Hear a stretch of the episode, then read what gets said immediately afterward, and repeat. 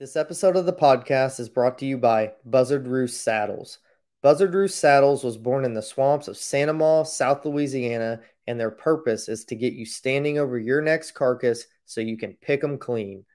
Proudly made in the USA, every Buzzard Roost saddle is handcrafted with a patent pending system that brings you independent angle adjustments on your top and bottom panels to provide ultimate comfort. Standing by their motto, We Ain't Fancy, Buzzard Roost helps you get the job done without making things overcomplicated. If you're looking for the next tool in your hunting arsenal, you can connect with Buzzard Roost Saddles on Facebook and Instagram, or you can visit their website at buzzardroostsaddles.com. Hey, everybody. Welcome back to another episode of the Hunt the Wild podcast. I'm your host, Adam Bolds, and today I'm joined with Kyle Swan of Arizona. How you doing, Kyle? I'm doing well. How you doing? I'm good, man. Good. Running around like a chicken with my head cut off, like most days, but mm-hmm. I'm I'm good. I made it. Um, so I'm gonna have you do it a little, do a little introduction, and uh, tell everybody a little bit about yourself and um, how you got started in hunting in the outdoors, and then we'll kind of roll into some uh, elk hunting stuff. Perfect. Yeah. So um, you know, like I said, I'm Kyle Swan. I'm 23 years old. Um, when I got started hunting, it's, I kind of remember it very, very special. Like my dad is always, you have to wait till you're six year old to go on the deer hunts with us. You know, as soon as I turned six years old in August, I was like, all right, this fall it's going to be big.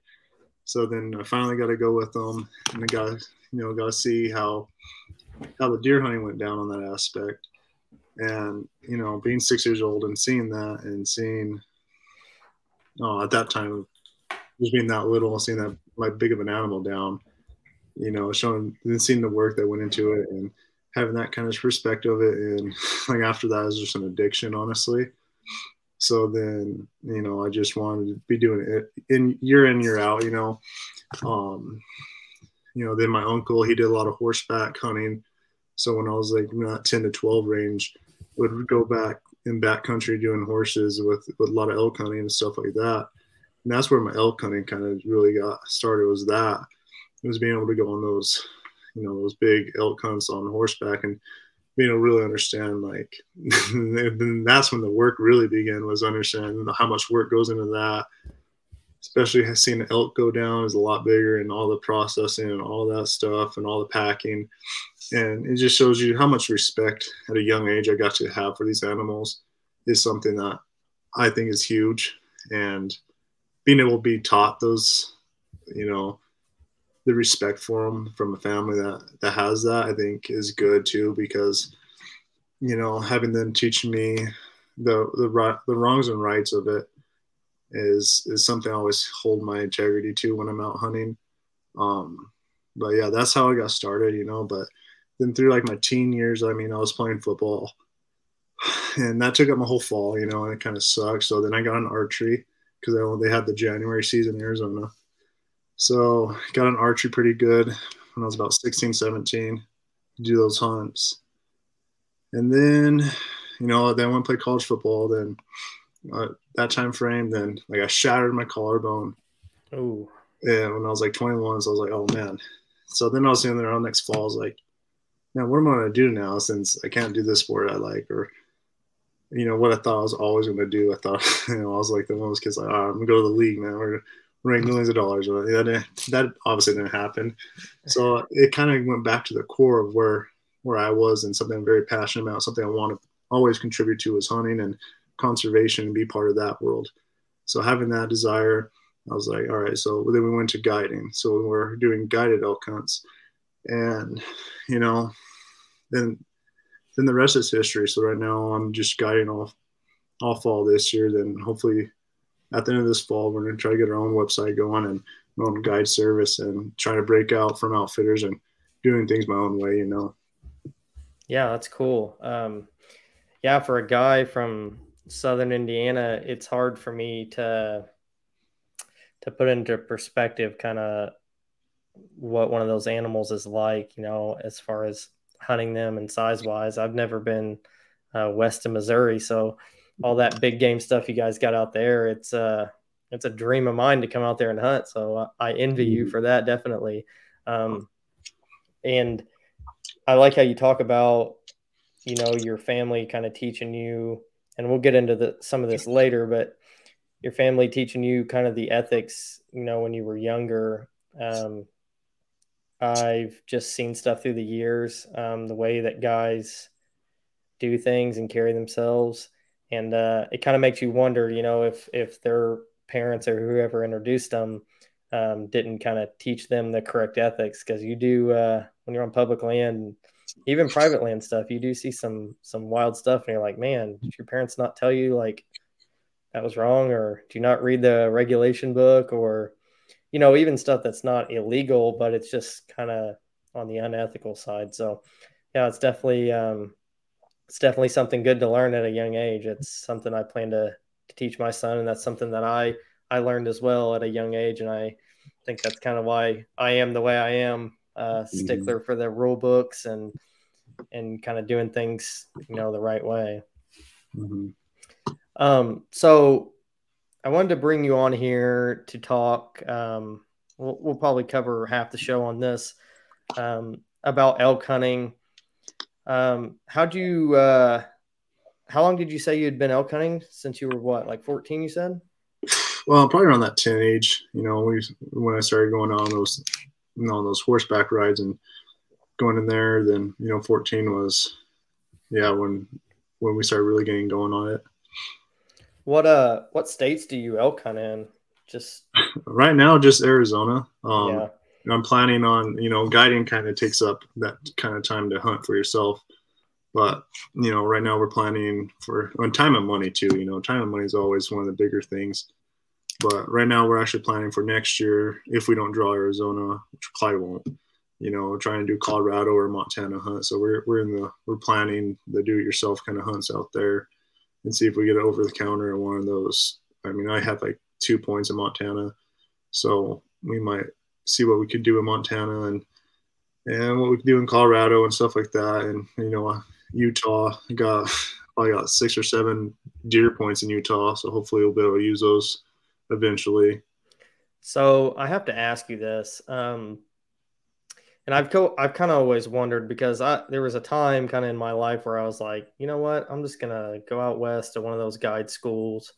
They're gonna teach me how to guide. I've never even been out there, but like they're gonna mm-hmm. teach me how to guide, and I'm gonna be a guide. Well, um, I didn't end up doing that, obviously, but I have always kind of wondered as a guide, you know, you're taking a guy out or a girl, and you're getting them on the animal, getting them the shot you're doing like, and correct me if I'm wrong, but you're doing most of the work other than pulling the trigger. Is that correct? No, absolutely. So, do you ever? Does that kind of? I don't know. If, man, I'm probably catch some flack for this, but does that ever give you like? Does that give you your fix? Do you feel like you hmm. hunted or or killed, or you know, like outsmarted, or however you want to put it, that animal? Um, because you did do everything other than you know release the arrow or pull the trigger. Or is it is it not that way? Maybe i'm completely wrong. Um honestly like arizona the way i look at it is you know people take 10 20 years to, to draw this hunt. So you know having them come out here and giving the best chance to succeed and you know harvesting mature animals i think is a huge thing in conservation. So honestly, I think I'm doing justice of helping them get a mature animal rather than them shooting a yearling or a spike or something like that, you know. But you know, honestly, yeah, the reason, the main reason I got into guy, I was like, I can't hunt elk every year in Arizona. I, mm-hmm. I can't see the bugles in September. I can't do all that. So, yeah, so I would say that that gives me, you know, and, and it gives me honestly another reason I do is just being able to show people the right way, kind of deal, you know, and I don't want to be one of those guys that just like pushes you down your throat and like we have to kill like X amount of score. We have to shoot a 350 plus pool. We have to, uh, you know, that that's the thing.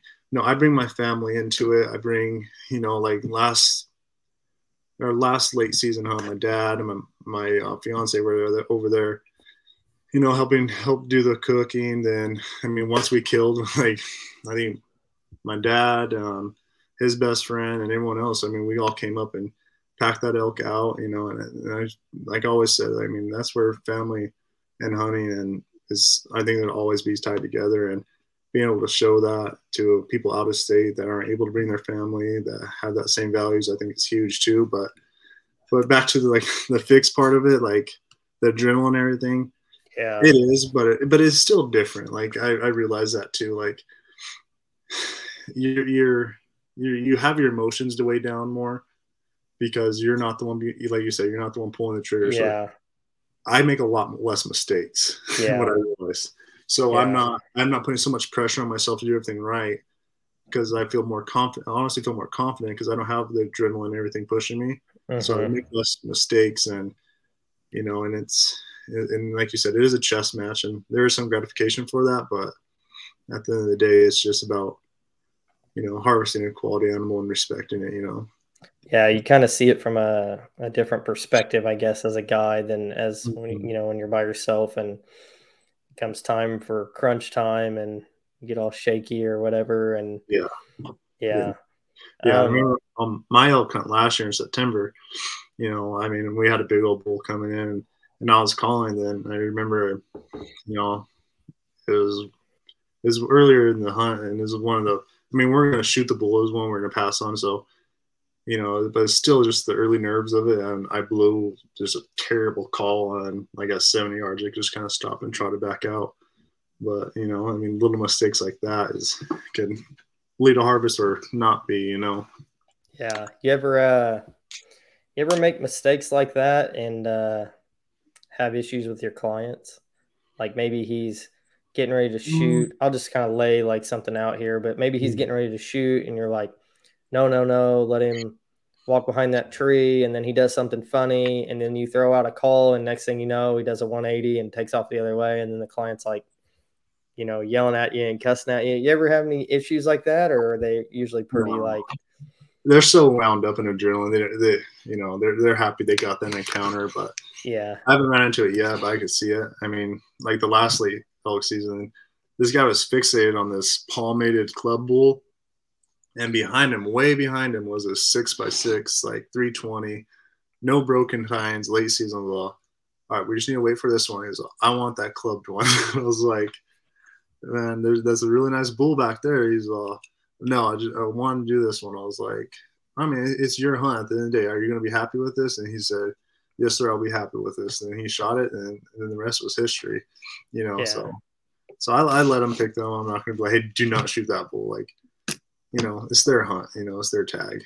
yeah, yeah. It's got to be. Um, imagine a lot of guys come from out of state, you know, and they only have so much time off work and everything, so it's got to be. Yeah. it's got to be even more like you know i put myself under a lot of pressure and i've got tons of time to deer hunt you know on the weekends and after work but those guys they might be off work for just a week and they have so many days to fill that tag so they're like go go go go go and uh, Mhm. i can imagine that gets um, gets your anxiety levels pretty high Yeah. so I want to jump into some DIY elk hunting. So for somebody just kind of getting started with no field knowledge, I guess, um, and kind of apply this to myself. Um, what's a good strategy kind of for planning your own DIY elk hunt? Um, and more specifically, somewhere like Arizona or, you know, out west to a Mhm. place that I've never been. You know, I've never been west of Missouri, so I don't even know what it looks like out there other than the the good old internet. So how can I uh, how can I go about that and make a I guess a smart decision? Oh, well, it depends how much time you're willing to wait until you do it. Like Arizona, if you want to wait for a draw, then I, I honestly, I don't suggest for like a do-it-self hunter to wait for Arizona. I'd say go and do like over-the-counter Colorado, and go do that and get some experience under your belt. I mean, if you wait, you know, eight years for uh, Arizona tag, I mean, that's where I highly suggest guides is in that situation. But I mean, if you're confident you take in multiple bulls in that in that time frame while you're waiting to get drawn for Arizona, then you have a lot more confidence and a lot more knowledge where you'll be able to, to do that. But for just starting off, do yourself. I mean, always, I always always say just start like over the counter. You could do a Colorado, um, one of those limited entry um, Montana hunts. You go there's a lot of one time 100% success draw rates over there, so you do those. That, that's kind of what I'm looking at now as I'm I'm planning my own, you know, and um, you know New Mexico is a is a decent option too. Um, they don't have a bonus point system, so everything's just random draw. So it's either hit or miss, kind of. But yeah, I would say always just if there's an opportunity to go try to take that opportunity and get your feet wet before you just waste a bunch of years and time and money before you and you go out there one time and you might not even get an opportunity because you're not experienced with it. So don't take offense to this, but um, I've heard a lot of guys, you know, when this DIY first time thing for a guy mm-hmm. from Southern Indiana or Illinois or wherever it might be, some some guy that didn't grow up out west. Everyone's like, "Man, you need to do a guided hunt your first time. Let the uh, let the guide kind of show you the ropes, and then next time you go back, you'll kind of you'll kind of know a little bit of of what you need to do. Well, to me, it makes sense, but mm. I've got an issue. Um, I've got an issue with it. I guess for my own self goals, I feel I feel like it's um, not. I guess easy wouldn't be the correct word. I feel like it's almost tainted for me. Um, yeah. I kind of want to do that on my own. I kind of I'm just stubborn by nature. Mm. I I want to I want to feel the whole uh, wrath um, of the hunt. You know, I want to feel the struggle. I don't want it. I don't want want it to feel like somebody helped me. I guess as bad as that sounds, I, I don't want to feel like somebody helped me do it and that I didn't do it on my own. So how do you kind of, as a guide, you mm. may feel differently, and that's that's okay. But I would I would kind of like to get your perspective on that. No, I completely agree. I'm the same way. Um, most people like guy are guy are probably in their 50s and 60s, honestly.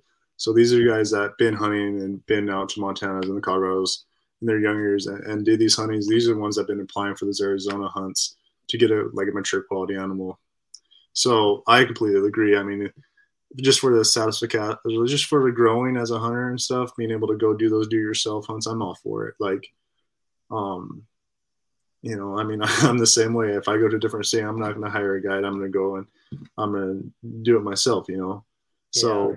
I mean, I, I, have a little bit more knowledge because of all the elk in Arizona a little bit, but going to Colorado is going to be, the country's going to be a lot different.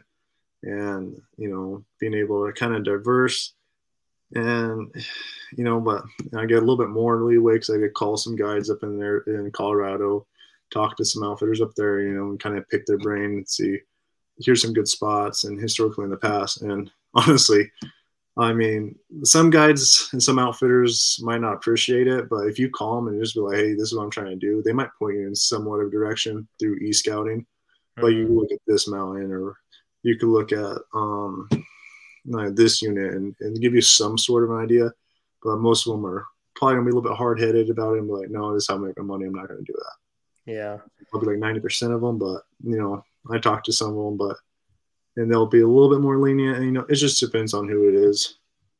Have you, uh, what's something that you never hunted here in North America? Black, have you hunted black? I want to, I want to hunt whitetail. That's one thing I haven't got. I've been hunting these stupid little Coues deer. Okay. And, you know, and those, those things aren't those whitetails that taste delicious up in the East Coast. I heard from what I hear, is they're very good, and they have a whole tradition, a whole thing about whitetail hunting. I, I want to be part of that. Um, that's another out of state hunt I'm planning to do eventually.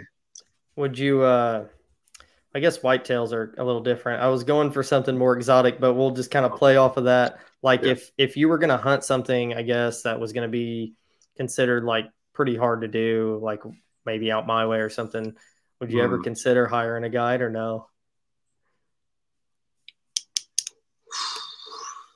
Yeah, I would hire a guide for a bighorn sheep hunt. Yeah. Yeah, just, like if I ever drew. Be, how come? It's just a once in a lifetime tag. I mean, you only get yeah. one shot at it, and right. you know these people do it every year. So absolutely, I'm gonna I'm gonna I'll hire a guide for that. But so you think you it kind of for you, it's just kind of um, depends on the situation, I guess. If it's something that you know that you're going to be able to try again, maybe the next year or in mm-hmm. two years, you're probably not going to go the guide route. But if it's going to be like you better get it done in this this week, or you're never going to get to do it again, like you may want. Oh yeah, exactly. You, yeah, you may want to. Yeah. Yeah, if I draw like a buffalo tag or you know a bighorn sheep tag, yeah, definitely going to get a guide. Um, yeah, I mean, other than that, or even a um, like Alaska hunt, like a grizzly hunt, I'll definitely get a guide. I think you have to, but even if I didn't have to, I would. Um, probably a moose hunt too. Yeah, you know, you're not gonna be able to do a moose hunt more than more than twice in your life. There's grizzly no hunt. That's my that's my dream right there. Yeah, I've been. yeah, the fiance gets mad at me when I go up and look at these moose grizzly combo tags. It's only it's only forty grand. Let's just do it. not that much. It's not that much. Yeah, um, I've I've never actually had elk. I've heard elk is uh is pretty tasty. Oh man, I love elk. Yeah, yeah I, I absolutely take elk over any of the mule deer, antelope, or Coues deer. I take them over everything over here. Yeah, I'm sure you get a lot more meat off of an elk than I do a big old 200 pound whitetail. oh, yeah, definitely. So, um, as far as like getting tags, um, you know, for somebody that maybe you know is a non-resident or mm-hmm. or whatever, the the tags and the buying the tags and the draws and all that, it can get pretty um, pretty confusing. Um, is there any kind of you know advice that you would give for for kind of doing you know getting in a lottery and putting in for your tags? And is there any strategy that comes in for putting in a tag? Is it help you if you put in early? Um, help you if you put in late um, kind of talk about the point system and that kind of stuff yeah like the point system arizona you know there's definitely strategies to do it i mean the easiest way to get your points is you take the hunter safety course in arizona it gives you one point you take um, the ethic hunting in Arizona. That's another point. So that, there's two points right there, and each point's a year. So you're at two years right now, and honestly, you kind of have to do that just to be at zero now because everyone's been doing it. Um, you know, but when you go look at the regulations, like in Arizona, I, probably most states too, especially for lottery draws. Um, if you look at the tag number and the population of the total elk in that unit, you kind of get a better idea of how success that draw will be if you have a more chance of drawing it. You know, so if you look at, you know, there's a hunt that has like 35 tags. You know, that's one of those considered the one of those trophy hunts. So you're not going to really, you know, that's a probably for not non-resident, probably a 15 to 20 year wait. So you know, so it's picking those battles, you know. But if you pick one that has like, a, there's one that has 700 tags for early archery hunt. You go do that one. There's gonna be a boatload of hunters. There's gonna be everyone, everyone on public land. Everyone is running loose. You have every Elmer Fudd in the woods at that point, you know. And the quality elk aren't that great, but you know you get to hunt it, you know. And that could probably be for a non-resident. Probably, I mean, if you get two points, probably. Mm, two to three year wait hmm. to go hunt that unit, you know. So so there's other options and stuff, but you know, I always say New Mexico is always great too. Just how they have the random draw, that's a that's a good one. You know, um now do you have to purchase the tag prior to to make sure that um you know oh, that I don't put in for it and then say, Hey, mm-hmm. I don't have the money to pay you guys. Oh, that's another thing. So when in Arizona goes, so you apply for the draw. I think for non-res is like 15 bucks, but you have to buy the year hunting license too. So that's another thing. So you have to buy the hunting license for the whole year and uh, the permit draw. So then I think I think they draw the last week of March, and everyone just goes and checks their credit card every freaking second of every day, seeing if they got hit with the charge. Um, oh, so they only they only charge you if you get drawn then. Yeah. So if yeah. you if, if I mean it sucks if you get do get drawn and you don't have the funds in there, it just goes on to the next person. Mm. So you better just have just make sure you have that cash in hand or that credit limit up, you know. That's uh yeah, it's interesting. I kind of always wondered about because I know here in Indiana, if you put in for like um a military base hunt or something, you have to have purchased the license prior to, and here you have to buy the license and put in for it, be mm. to be able to put in for it, and then if you don't get drawn, like you still have the license, but it's you know it's not going to be thousands of dollars either. So yeah. you know it's couple hundred bucks or you know a hundred bucks so it's mm-hmm. a little less of a hit and you're probably getting a hunt anyway even if you don't get drawn for those um, things as to where there you know you're probably just trying to get drawn for that one thing and there's only one tag to buy so mm-hmm. so i'm gonna kind of play off that i i got drawn and i'm gonna come out there um, and i just uh, i guess i just snagged me a an elk bugle or some elk calls off the internet. I had no idea what I was doing, and I'm making my way out there. Um, can you kind of explain what you would kind of show me or teach me um, as far as calling goes when it comes to like pitches and tones um, when calling an elk? Hmm. Yeah, I mean, I think the biggest thing for do-it-yourself hunters when they're first learning how to do it, don't do it just just, just don't do it. Just do yeah. a little bit more uh, spot and stock kind of deal. Um, especially if you only have a week to hunt where you're supposed to be. But I mean, if you're because when you go in the different tones and everything, what I do is I start from a low tone, then I kind of go up. So you have that traditional. Actually, I'm gonna go grab my call real quick. Heck yeah, let's hear it, man. I'll be right back. Stand by, everybody. We're about to hear uh, an elk call on, on the Hunt the Wild podcast. I might turn my might have turned my headphones down so it doesn't blow my my one good ear I can hear out of. That's why I don't hunt turkeys because I'm you know half deaf and I can't tell where they're coming from. Oh no, I'm not gonna blow a bugle, man. Okay, let's hear but, it. So for the cow call, I'll start the just the regular mew, you know, just just kind of mm. something real simple, something real low, just kind of see how they react. You know, and different things when they're in the pre rut is a lot different than when they're in the rut. I mean, if they're in the rut and they hear that, they're coming, they're running straight up to you, you know? So the pre rut's where you have to kind of play those little bit vocals with them. You have to understand like what what's appropriate and what's kind of yeah, not. exactly. Yeah. And the only way to find that is trial and error.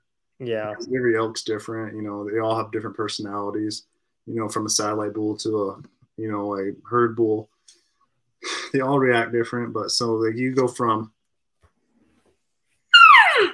to that to this, and just get that higher tone, mm-hmm. and then that's going to attract them a little bit more. Then you could drag them out a little bit. You could do. just kind of drag it out and drop you know, and just kind of play with that a little bit and being able to see what they're gonna do, see what they like, because you know they're all they all like different things, just like humans, you know. Yeah. So, so that's something I do realize is like knowing those different tone levels and being able to play with that a little bit, you know, goes a long way when you're calling.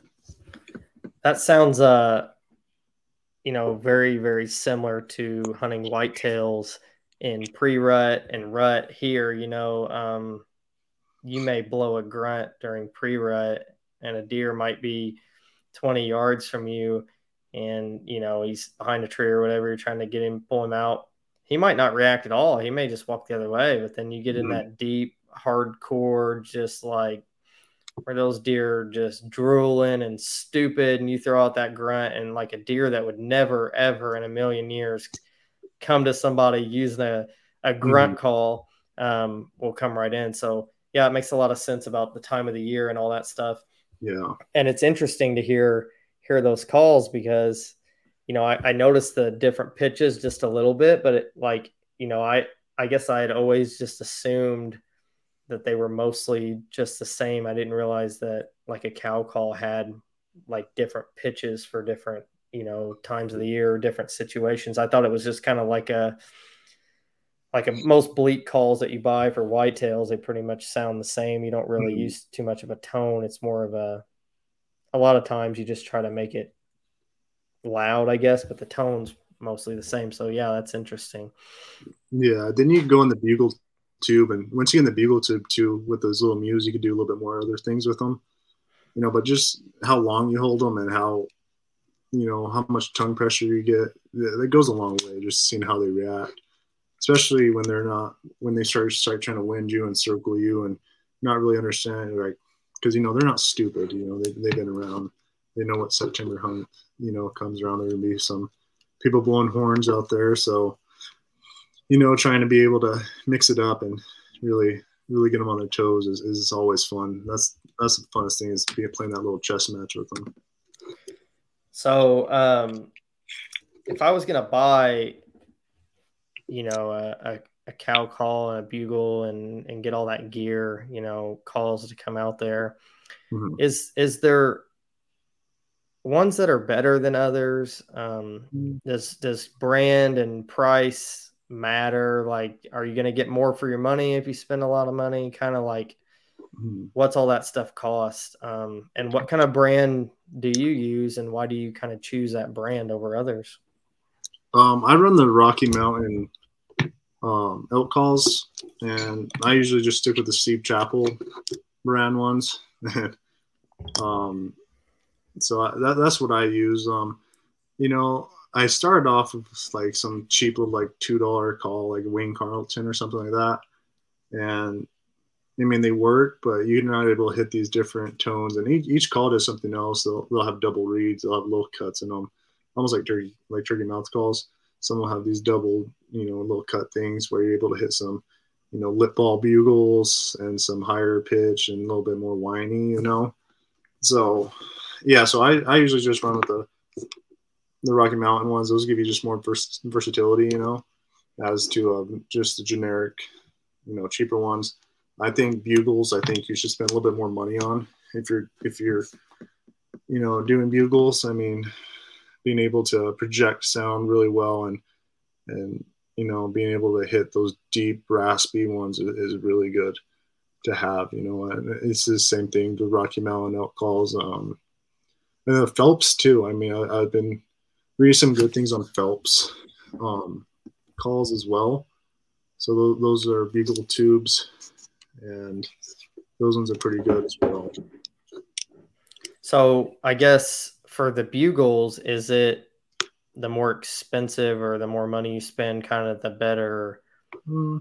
raspy projection sound that you get? Is that kind of the deal, or does it really matter? It honestly doesn't really. It's just this the user behind all the the mouth calls. Honestly, yeah. If you're able to fluctuate your throat and being able to hit those real raspy chuckles. I mean, it takes so much practice to do it like a chuckle or a um a deep right when they start that big like almost like they're it's just just deeper if you're able to do that you know. I mean but once you do have a little bit more quality ones you you could hear the difference between a cheaper one and that one. You know what i mean? Yeah. Yeah it makes uh it makes total sense. I'm always a guy that um you know, I'll spend the money on good gear, but I'll also use mm-hmm. um, good gear, good gear that's, you know, cheaper. I don't necessarily, I'm not a, I'm not a really a, a big brand guy. I, I'm a big believer in, you know, you could probably kill a deer all day with, you know, a, a twig and some string if you had practiced with it for months and months and months on end. I think a lot of, a lot of hunters, and I'm guilty of it too, get kind of caught up in the brand and the more money you spend, the more successful mm-hmm. you'll be. But I think a lot of it just comes down to practice, and that's kind of what sounds like elk calling is. Oh yeah, definitely. Just the more you do it, you know, I I practice on my way to when I go to work and stuff. I'll practice in my car, you know, for don't piss the old lady off. Yeah. so I'll practice in the car and stuff, and yeah, I, I try to practice quite often, especially now this time of season. I mean, after turkey season, I'll really get into it. Yeah, you gotta. You're definitely a guy that's got to stay sharp on your skills. You got people dependent on you when you're out there guiding. Yeah. so, um, I guess we'll jump into a little bit about gear talk when it comes to elk hunting. Um, you know, obviously you're probably carrying a GPS or you know a phone with onX or whatever you're using, mm-hmm. and water and a knife and stuff like that. But is there any gear, you know, specifically that you've found over the years that's really helped you out and and helped you be more successful in the field? Is there anything that kind of sticks out in your head? And maybe it is something simple like a knife, you know, but um, oh. what's something that somebody should should invest in or um, make sure that they kind of have before they're headed out? Mm. You know, to spend thousands of dollars and and waited 10 years or whatever to get drawn for a hunt or whatever the case might be what do they need to make sure they bring with them? Um, i always think really good glass will will go a long ways you know not having um, lower end binoculars and glass. I think glass always out west is something really good to have. But um oh, i think honestly you, clothing when you say glass, just for anybody that's not familiar with it, kind of explain what that is too, because there may be some some newer hunters on here and they might not know. Oh, so glass is just basically your optics, your binoculars, spotting scope, um, rifle scopes. So I'd say having good quality glass in that aspect, you know, being able to see large distances out west is is something you have to do. You have to see 2,000 yards and Mm-hmm. And having that gear helps them find animals. I mean, elk, you're thinking, all right, those things are freaking huge. You don't really, they'll be easy to spot, and they're they're not.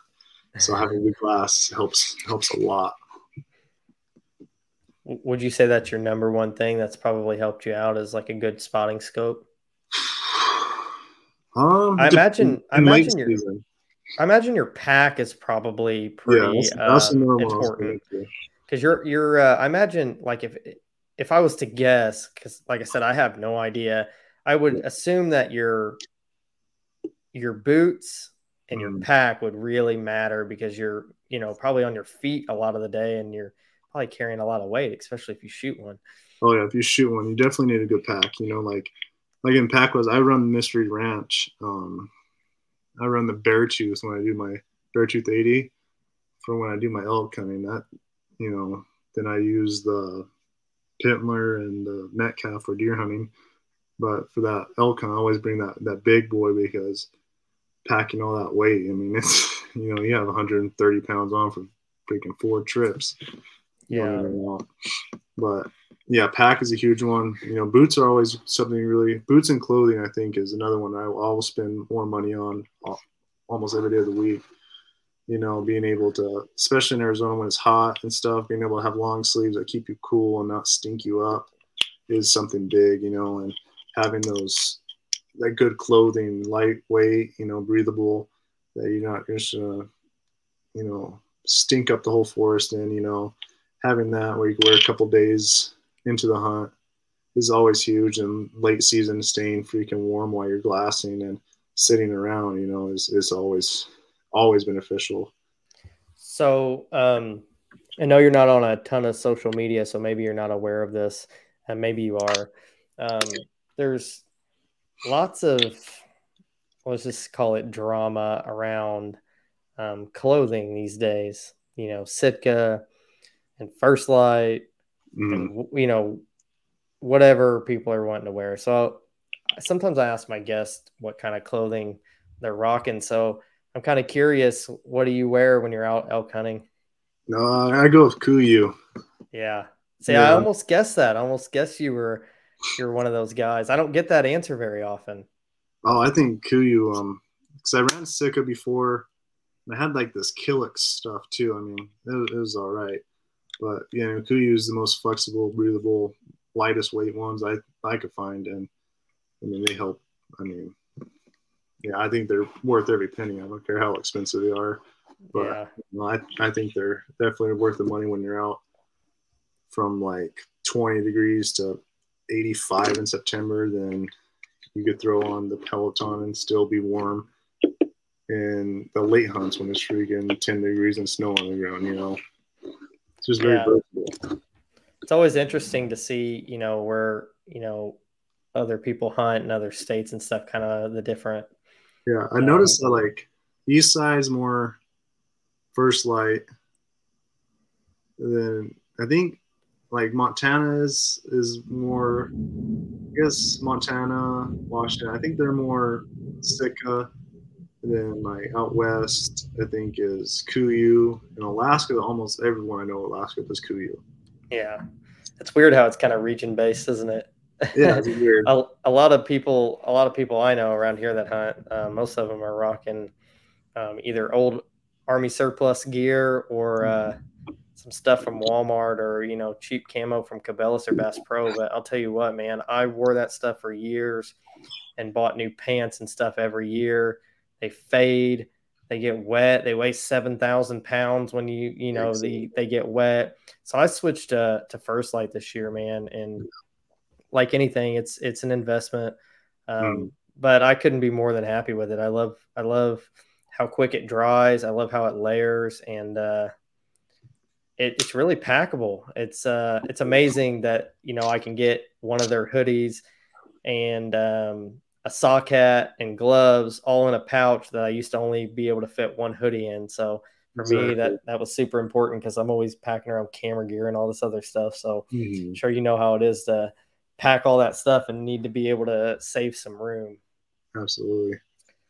Um, so I guess for people that have never hunted elk before, um, your fitness is probably pretty important. I, I can see that maybe, and you probably have a lot of experience with this guiding, but I can see that kicking a lot of people in the ass. You know, they're probably like, I can just see a guy getting ready to go on a hunt a month prior, and he's like, man, I'm going to go to Planet Fitness and get in shape for this hunt. Then he's like, man, I can run. I'm doing okay. Then he shows up there and it probably just like beats him to death. How important is it to be in shape and kind of if you were in my shoes, you're mm-hmm. from Indiana where it's, you know, we have a little bit of hills here in, in Kentucky where I hunt, but it's probably nothing like you guys have. How would how would a guy like me get in shape to hike around a mountain for a week or two weeks or whatever it might be? Um, honestly, um, when I go, I honestly put some weight in my pack or get like a little vest, and I'll just go on those stair climbers when it gets closer to season. And I'll mm. just go climb, you know, at least I'll try to get like a mile a day on the stair climbers. We knock that out. You know, I'm trying to aim for that five mile a week kind of deal, just on stair climbers and going, you know, just going little hikes around you know, just go and find a nice little hill to go hike. Just keep that weight on your back so you know like this is what it's going to be because it's a lot easier to just go do that stuff without weight on your back than you know load it up. Do some ones where you're putting on 100 pounds of you know when you have meat on. So you, you have that feeling and because a lot of people don't do that when they get on the mountain. They're falling all over yeah. know, weight where they're able to maintain it, and that that's something big. You know, being able to you know do that is just basically put the weight on your back and you know hit stair climbers and little hikes around is, is always beneficial. I can I can just picture in my head the looks I'm, you know, one of these days I'm going to take your advice. I'm going to come out there and elk hunt and I'm going to have to prepare for this. So yeah. guess I'll get me a big pack and load it down with 100 pounds of weight and walk into Planet yeah. Fitness and get on the Stepmaster. I can imagine the looks I'm gonna get. Oh, what's that thing they have at Planet Fitness? That alarm, lunk alarm, or whatever. Yeah, uh-huh. yeah they'll go off immediately. I'm just gonna go in there and start stuffing all the, uh, you know, the little weights and stuff that have the alarms on them, and stuff them in my pack till I get to 100 pounds. I guess I'll know when I get there because I can just look at the weight. So you know, figure yeah. out how much weight I got on me. So you, you think steps then are, are the most important thing, like climbing steps, because that's probably the most similar to, to the terrain yeah, and what you're doing. Yeah, because get, it gets vertical quick, and being able to be on those steps kind of kind of simulates it. But you know, you you can't really beat just being able to find a nice mountain and just kind of crossing it and mm-hmm. just climbing it. You know, that that always helps. Always sidetrack the mountain if you see one or you know, when you have the opportunity to is always always good just to be able to throw your pack on and, and get some some little bit of experience of it.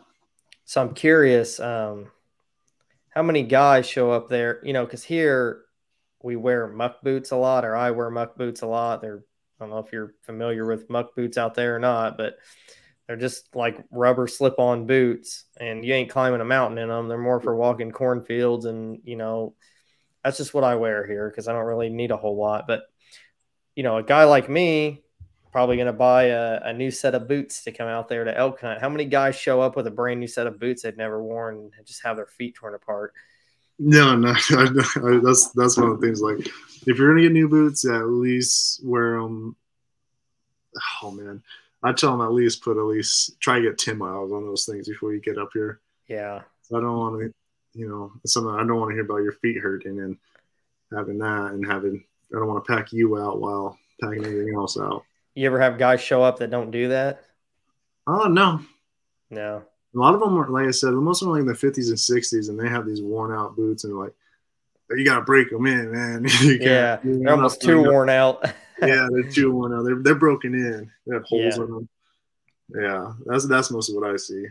Yeah, that's uh, you know, you think most people probably think you just load up and go out there and shoot an elk. You grab a rifle or a bow or whatever, but there's like a I'm a real preparation guy, so I'm always like trying to pick ever pick all the pieces apart, like everything in my pack and my boots and having them broke in and being in shape and like there's a lot to it, man. Oh, no, the especially for the money you're investing. Oh yeah, the biggest and the best gear you can possibly get is a 120 quart ice chest. Yeah, at least two of those because a lot of people don't come with ice chests and like, what do I do with this meat? like, what do you mean? So they have to run over and get some ice chests, but pack, you know, always pack those ice chests when you're going on an elk hunt. And I'm telling you, I think 220s and you know a 45 quart will, will be plenty. And uh, usually, um, you usually keep ice in those in the truck, or or uh, is that something you kind of oh you get um, afterwards? Um, you kind of hit it afterwards. Um, you know, you always like to preach on, but you're yeah. not able to. I mean, like it's a September hunt, we kill. You know, we get back to camp. Um, you know, just trying to just we'll have ice there, and we'll get that on ice, cool the meat off as soon as possible. Um, you know, a lot of times I'll, I'll just I, I, like processing it, so I'll start cutting freaking the loins start getting some steaks prepared and start cutting off the roast and start putting them in the baggies for them. I'm like, here you go. You could, you could, this will feed you the next month. Yeah. then while they go and get their ice from the, from the old gas station or something, while they're doing that, I'll be cutting their meat up for them. You ever, uh, you ever get any, any crazy dudes out there, maybe girls, I don't know, that are like, they shoot their, shoot their elk and they want to take a bite out of the raw heart or smear blood all over them or eat the eyeballs or anything crazy like that. I mean, I'm sure you see some characters as you're guiding. It's got to be oh, some stories. There's no character. Honestly, I haven't seen anything like that. It's, most of them are, like I said, just, you know, just 50, 60 year old men. That's just, that's all I've guided, honestly, so far is those late, later in that just retired and they've been trying to get this when they retire. And all of them, all of them down to earth kind of dudes, you know, but you know, one story was one like we're getting one out right on there, right where he shot him on the game trail. Another elk started walking down, and it, it, was it was bigger too. It was like it was a nice six by six, and he was like, "I'm gonna shoot it." I was like, "What do you what do you, what do you mean? We got this right here." And he's oh like, gosh. "That was way bigger." I was like, "No, no, don't even think about it." And he's like, I mean, it literally came to 15 yards with us, and I was like, yeah, don't. So that that's one story, but you know, yeah. not sure, so everything was fine. But, that's good. Yeah, that could put, yeah. that could put you in a hairy situation, I imagine. Absolutely. Not a situation you want to be in. Um, so I basically drew my tag, got all prepared and everything. getting ready to head out west, you know, in a month or so. How am I gonna how am I gonna scout for these elk for a place I've never been? I mean, probably going to get on onX, be number one in Google Earth. But um, is there anything specific you're you're looking for? And um, does somebody need to kind of show up early? Do they need to show up a you know two or three days early, mm-hmm. or is that something that you just kind of learn as as the hunt progresses? It depends. Um, like if I'm preparing, like how I'm preparing for this Colorado season, is you know archery always go later than earlier. That's when the rut gets better. You don't want to go early when they're in that pre rut. You don't want to have that stuff going on. You know where they might be talking, they might be still being bachelor. So that's one thing is always always prepare for the second week if it's a two week hunt for archery. Um, then like e scouting wise, honestly, what I do, I'll go, I'll look at trailheads. I'll click on trailheads. I'll pull them up on like AllTrails and stuff, and I'll go and see what you know what um hikers are posting. They'll post photos and stuff, and I'll go look at those and kind of get a little bit better feel of the country rather than seeing it on onX and Google Earth and kind of stuff. You get to see a little bit more how vertical it is, you know, what kind of vegetation, you know, kind of what kind of see like, oh, that might be a good feeding spot and stuff like that, you know. So being able to pull up those little trailheads and kind of see those pictures, I, I, I do that and I go, then I'll go to that spot. Then You have a little bit more familiar where that country is going to be. Then you can kind of pinpoint where the, off those trails are. You kind of go up on a finger on a ridge and kind of see where the saddles are. So when you get up there, you don't have to find those things. Okay. If that makes sense. So you're mainly focusing on you're mainly going finding a trail, getting up to a high high point and then glassing. Is that kind of how it works? I mean, yeah. So like what I do is when I when I go to scout that area from like those pictures, I'll I'll see those pictures and try to get a guesstimate where they're at. Then because I don't really like to hunt trailheads, so I'll try to find a finger way off in the distance in that picture, and but I want to go on that. So I try to find a way to hike on the map where I'm able to get to that, and that's where I'll try to go and try to glass all that area over there. You know what I mean? Yeah. Yeah. So um, I think we kind of covered mostly. You know, if somebody wants to try to plan their own uh, DIY elk hunt, kind of get their feet on the ground and kind of the stuff that they need to prepare for and um, the stuff that they need and kind of gears them in the right direction. I'm, you know, we just barely touch base on it, and I'm sure there's a ton more to know. Um, but I want to transition a little bit into hunting ethics, which is something that you uh, are pretty passionate about. Um, something that's you know not talked about a whole lot. I feel like you know I listen to other podcasts and stuff, and it's a lot of you know what we've covered, gear talk and and tactics and stuff, but I don't hear too much about hunting ethics. So if you want to if you want to tackle tackle the hunting ethics subject here, I'll kind of put you on the spot and we'll we'll kind of jump into that.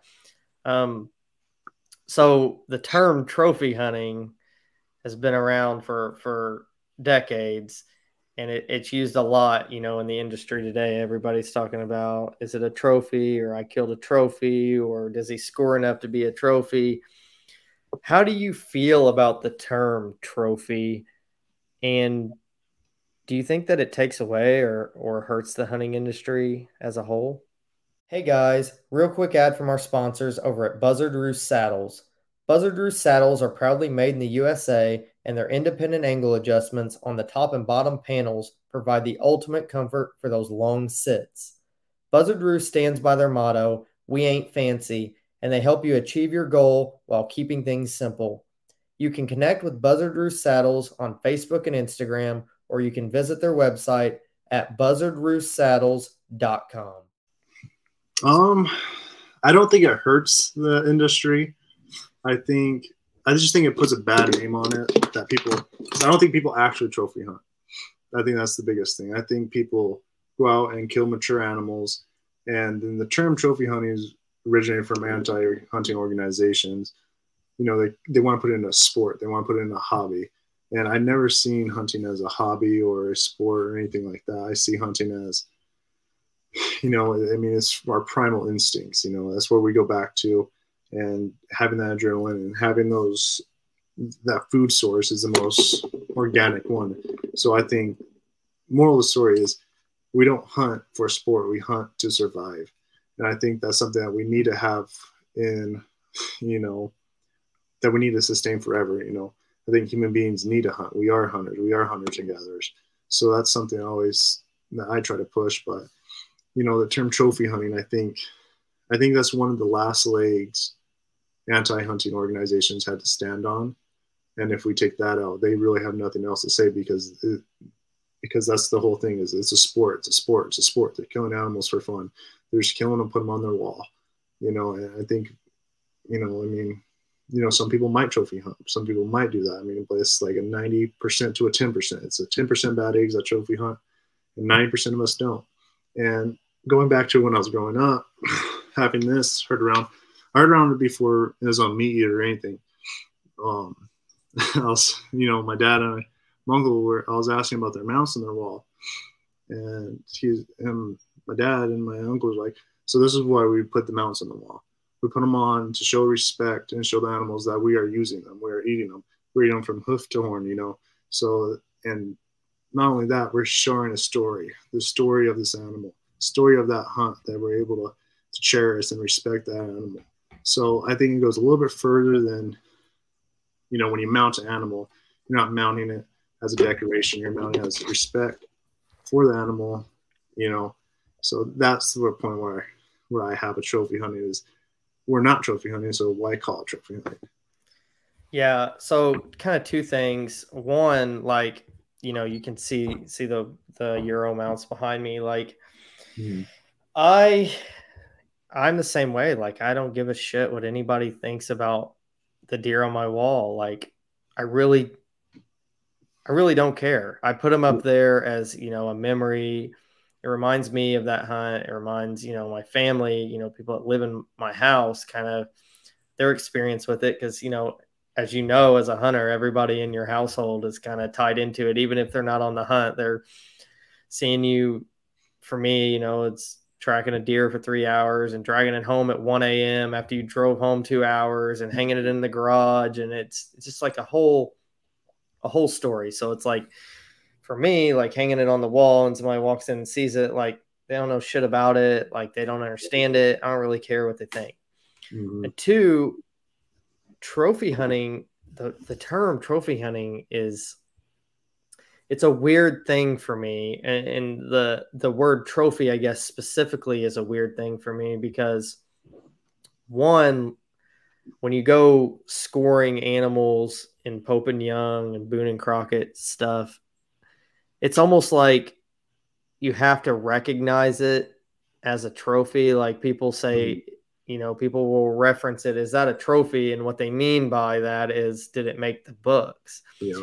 And at, at, at, you know, part of you wants to say, yeah, it's a trophy, but you know, it made the books. And the other part of me wants to say, can we just like use another word because that sounds so um, I'm not, I'm not sure the word that I'm looking for, but it sounds almost it sounds too sporty, I guess. Yeah. Um, and it kind of sucks that that has become that's you know that that anti-hunting brought that kind of into the thing, and now you know we use that term, and all we're really doing is is fueling the fire for the antis, you know. But we've come so used to using that term that it's almost like what else do you know what else do we use?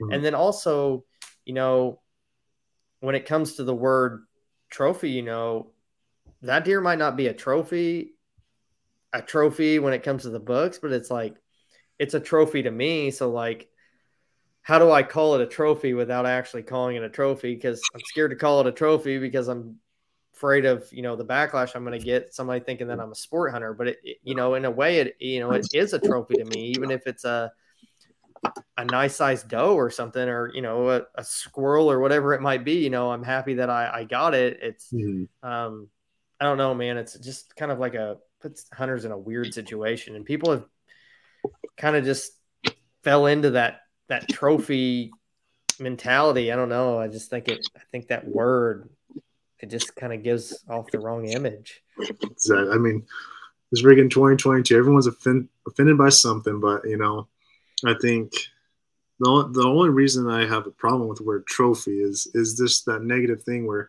it gives the anti-hunting organization a chance. It gives them an opportunity. Like these guys are hunting in the wrong ethical ways, mm-hmm. you know. And no matter how you know, no matter how hard you could try to explain yourself, and like but you have a trophy. You have a trophy. You have a trophy. It's not a trophy. It's a story. It's a yeah. it's a respect for the animal, you know, and it, it's something that's that is real hard to really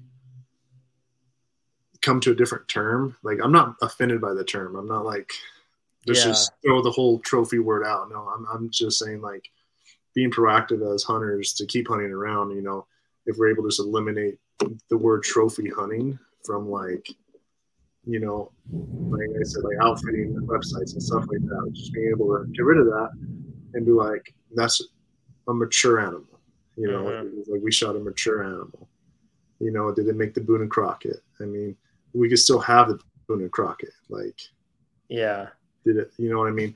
But I think having that that term kind of, uh, I honestly, the better way to do it is just uh, there's so many different ways that could be around this, or someone could find it offensive, or someone could find it, you know, like I'm not going to stop saying something. I don't give a hell what they think, you know, kind of deal. But having the the term trophy always brings the sport back into it.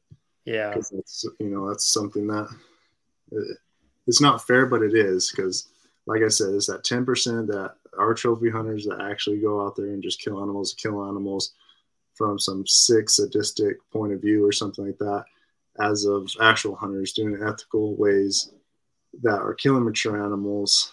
And I always go back to the you see, even like in the MeatEater's episode where they're doing the Wisconsin whitetail hunt, the standard. I mean, we could just go straight to the, just the standard. The standard is not the trophy; it's the standard. The standard for a Boone and Crockett measures 180 for a mule deer. That's yeah. the standard, you know.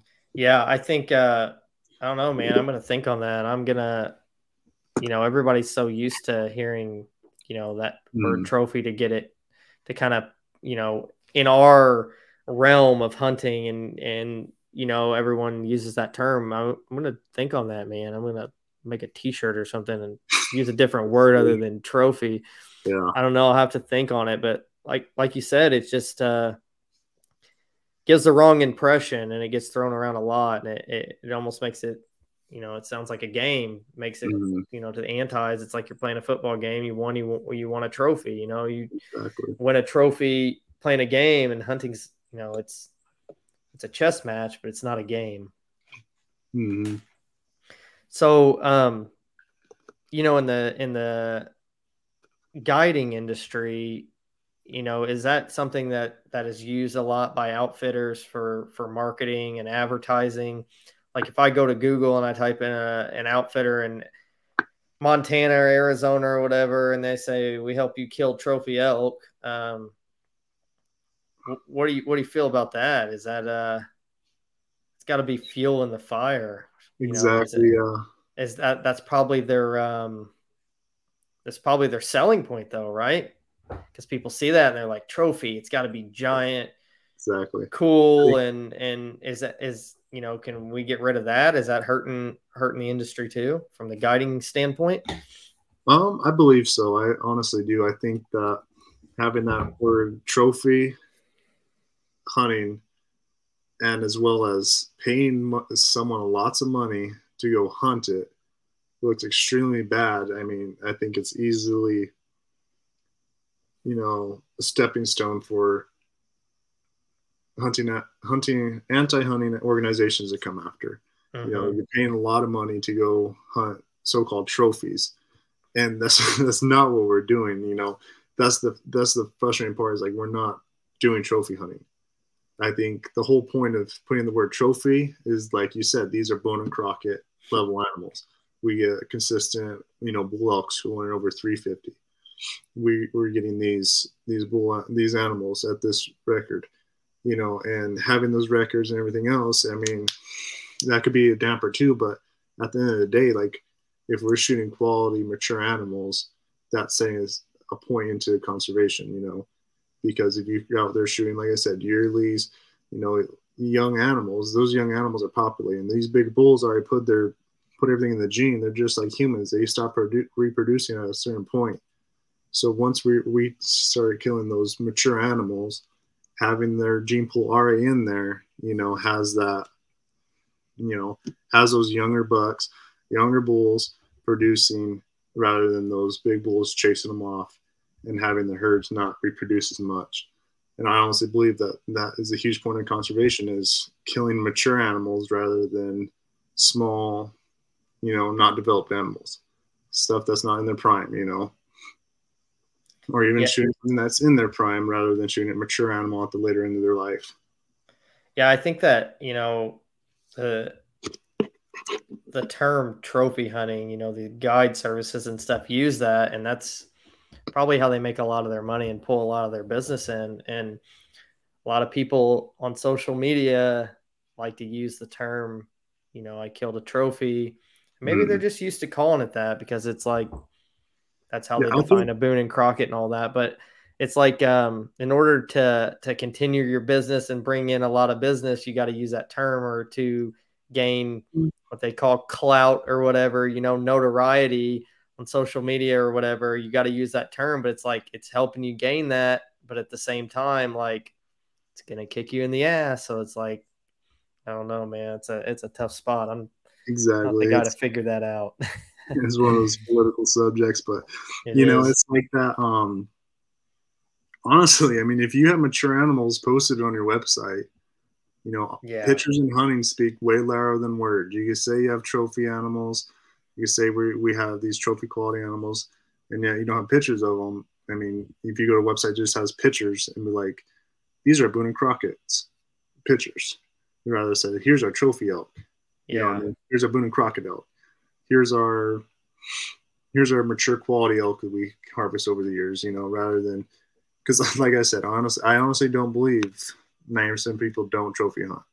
It's just something that's it's something that came into the hunting culture that just stuck around and it was never meant to be a negative thing but now hunting anti organizations are coming at us making it as a sport and acting you know yeah i think as hunters we almost have to be on that same front for as anti-hunters in the term of this just to stay a foot ahead so our our kids our grandkids can still be able to do this.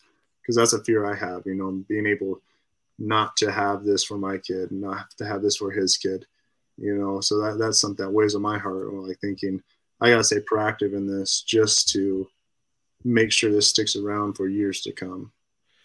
Yeah so i haven't um i've kind of had this in the back of my head but i've never really mentioned it to anybody the you know the term sportsman is used quite a bit too in this mm. industry um, and you know in in the hunting culture and i kind of I've always kind of had the same feelings about the word sportsman um, as I do, do, trophy hunting because, like trophy hunting, it turns it into, and just like the word says, sportsman, it, it turns it into that kind of game mentality. And that's, you know, that's probably even a bigger word used um, in the hunting industry and stuff than than trophy hunting because pretty mm-hmm. much everybody is calling themselves sportsmen, whether they're pheasant hunting or deer hunting or mm-hmm. you know i just i just I don't know how I feel about that word either. How do you, you uh, kind of feel the same way, or how do you kind of feel about that? And it's okay if you have a different opinion because yeah. I'd, I'd love to kind of kind of know. Um, honestly, I think sportsman is a little bit more sportsmanship. You know, you're. I think, I think it's more positive, way more yeah. positive than trophy. But, um, I, honestly, I think I don't see anything wrong with sportsman. I, I think it as like sportsmanship. You're you're being a sportsman. You're being a steward of the animals. That's kind yeah. of what I think of it when I hear that.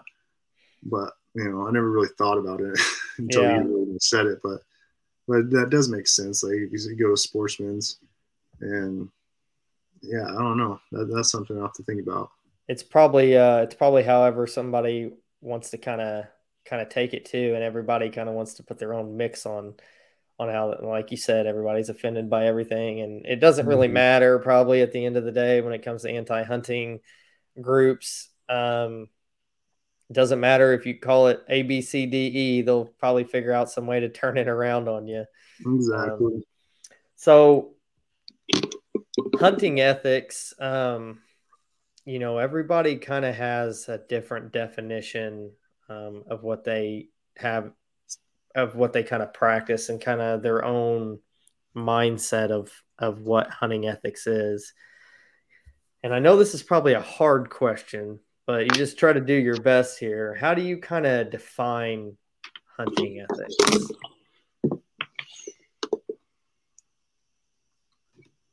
Always come back to what what are you doing when people aren't around? Kind of like your integrity kind of deal. Like how are you, how are you providing oh man this is tough. tough. I know. I know. It's, it's tough. It's, it's, more like what are you doing? No one's watching to be able to harvest an animal in quality ways. Are you going to, you know, just like if you're hunting by yourself, are you going to follow all the laws and do this in an ethical way, kill the animal in the most ethical way possible, and being able to, you know, honestly, all right, never mind. Scratch all that. Never mind. I, find, it, it, I think it's so much more simple than that. I think it's paying the same respect as the animal as the way you would want it done to you. Yeah. I think I think this could be a real simple way to put it is like like you put yourself if you're the prey. If you're the prey and you're getting preyed on, are you going to want someone to drag this out? You're going to want it done quick and ethical and just get to the point and actually use what you are to progress generationally. I mean, we feed our kids, we feed our families these these animals, and I think just the respect of having that animal is is the biggest thing. Yeah, um, ethics, hunter ethics is it's very very hard to define because obviously mm-hmm. everybody has a different um, perspective on it. Um, I've just kind of an example of things that I've seen is see a lot of people argue over headshots on deer. It's like that's ethical, it's unethical, and for me, I maybe it's not, but like for me, it's unethical. I don't know why, but I just feel that way. But I know there's a lot of guys out there that feel it's okay to shoot deer in the head, and you know, everybody is kind of, I guess, um, entitled to their you know their own opinion and how they feel about it. So.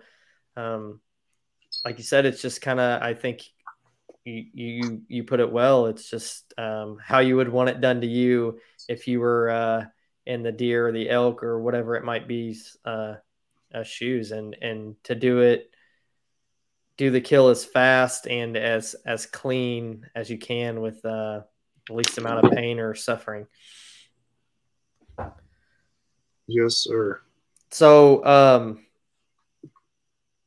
you've got to have, have seen some some unethical stuff in your years trampling around public land. Um, does anything stick out to you of of bad hunting ethics or something you've you've just seen or experienced um, while out in the field? Maybe it's private land or something. I don't know, but any uh, bad hunting ethics stories?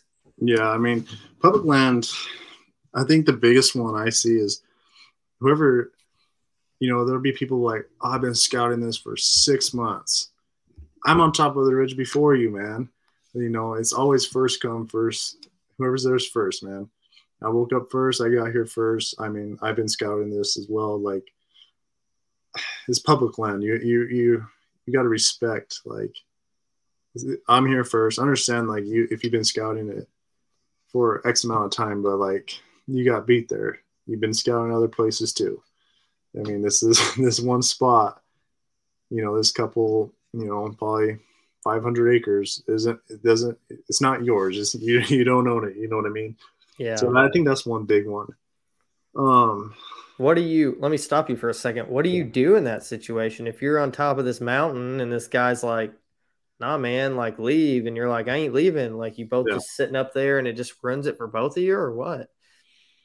Um, I mean, most cases, what I you know what happens is oh man i get it whatever then that guy heads down but you know i mean that, like dude i'm sorry but i mean been scouting obviously is a good area so yeah wake up earlier next time you know, be, you know, yeah the yeah. early bird definitely gets the worm when it comes exactly. to public land like you better uh you better be getting yeah. up at 1 a.m sitting in the parking lot see some some headlights come down the road you better jump out because mm-hmm.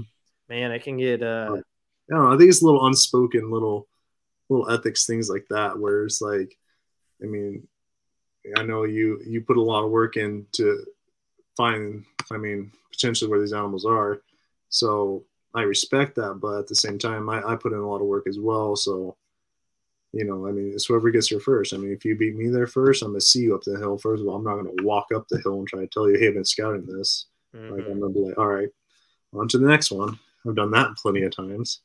So I think I think it's just that little the little unspoken word of public land, you know. Um, let's see another one. Oh, just people or even like dove hunting, you know, and people will go shoot over the limit in, in public land. They'll go shoot over the limit, just throw them in their in their ice chest, and just go on like like nothing else. Like game warden's not going to come check on me. I'm like, dude. I mean, just you doing this for a couple years later, then all of a sudden there's going to be no dove hunting because people like you are going over the tag limit. You know, just having those little ethics goes a long ways. You know, and like, you know, it's it's something simple as that there's a you know I've I've ha- I've kind of experienced the same thing um, more or less in a cornfield than on on a mountaintop, but I've been you know ground hunting whitetails tucked up in a bush, and I've actually years ago it's probably been 10 years now i was sitting on the edge of a cornfield and it was about an hour before last light you know like i know in the next 20 to 30 minutes, like it's going to get good. Like I got there early, made all the noise I wanted to make, settled in, sat two hours, three hours to wait for this good last hour. Long behold, here comes a guy walking down the field. He gets right in front of me. Um, there's kind of um, there's a tree and like a grassy area for the tractors to drive when they're not driving in the field, and then the field, and it's probably uh, a 20 yard distance. So he's walking down this grass section between the field and the wood line. And he, he walks in front of me. You know, it's getting close to prime time. And I give him a little whistle and he stops. And he's only, you know, not very far from me.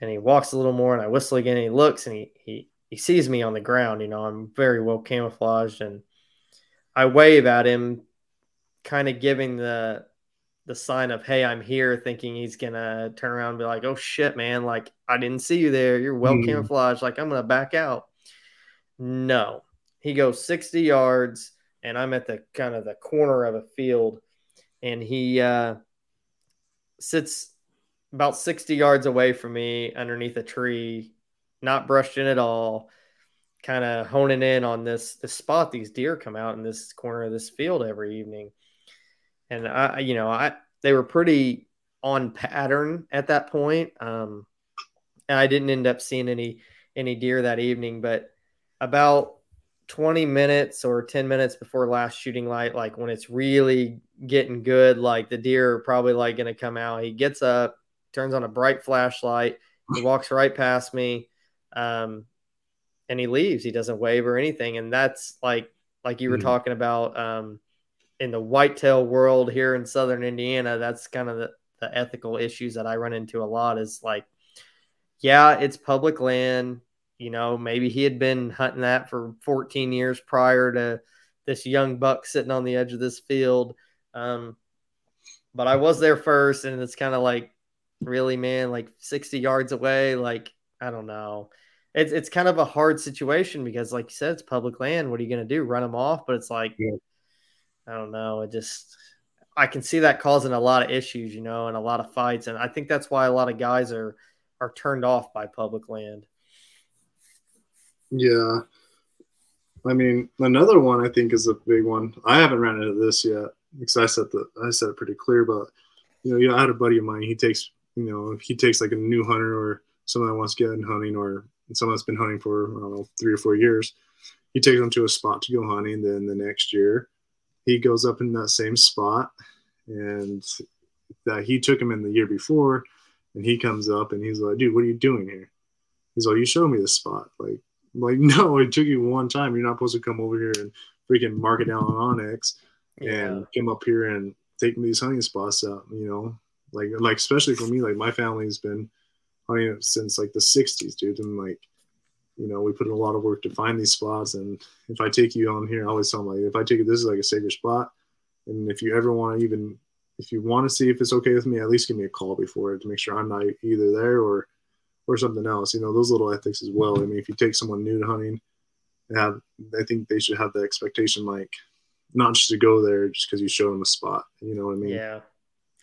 It almost feels like um, even though it's public land and you know everybody pays for it and everybody you know has the right to be there, it almost feels like somebody's robbing you a little bit because it's you know you've put in hmm. so much work almost like a second job and it's just like it's like you plowing the field and growing all the plants and then somebody else coming in at, at harvest time and just whacking it all down with a combine and taking all the profit.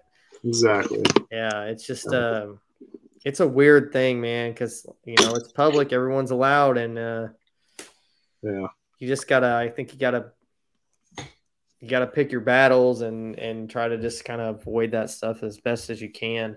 Um, when it comes to like the the shooting the over the limit thing, there's nothing more that irks me hmm. than somebody poaching animals like that. Um, because that's you know that's what it is. If you're taking over a limit, you're poaching. Exactly. Um, and I hear a lot of guys say like, I shouldn't say a lot of guys, but I've heard people in general like just talk like oh, I just shot one deer like without a license, like it's fine. It's like, yeah, you and what another hundred thousand people do that. It's like, what does that do to the population? Like, mm. there's a reason that that's a, a law.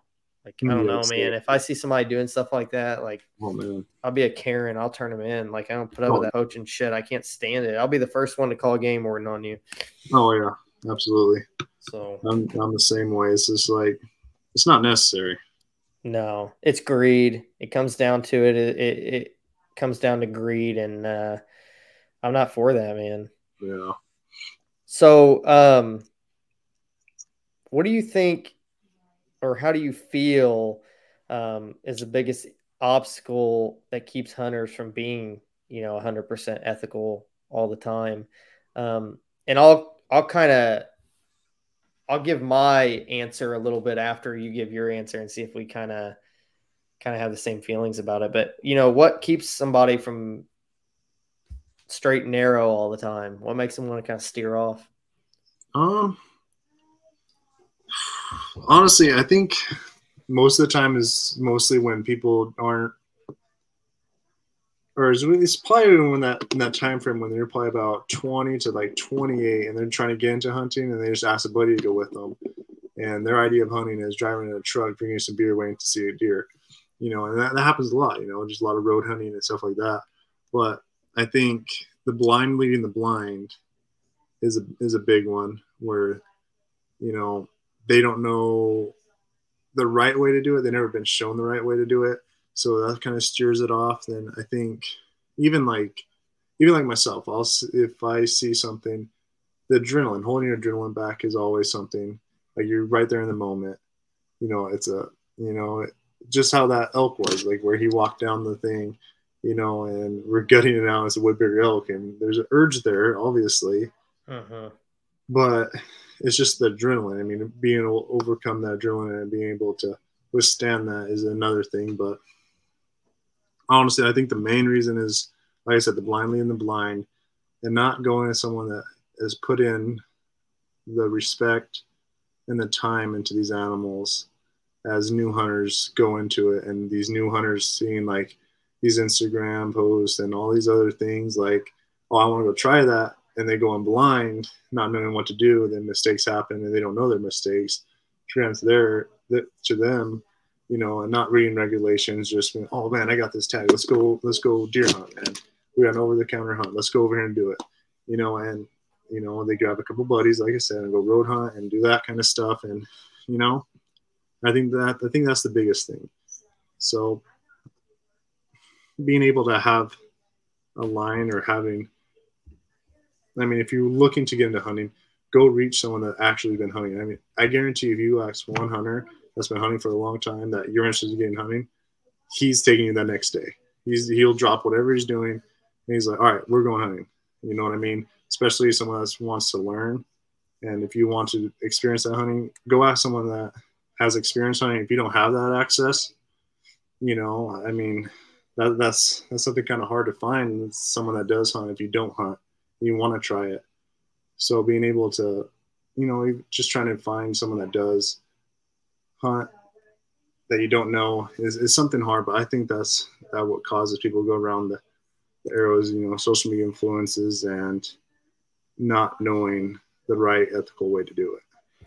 Yeah, I think you um I think you hit it on the head uh, of what I was going to say too. Um, I like the the blind leading the blind because I think that's a big issue. You know, you get a guy um, who's been hunting for a year or two. You know, his grandpa took him once. He didn't really pay attention mm-hmm. to the mm-hmm. hunting ethics. He just went with grandpa, and next thing you know, he's riding around in the truck, and his buddy's like, "Man, I want to go hunting." He's like, "I know how to hunt," and you know, he shows the other guy how to hunt, and I'll put that in quotations.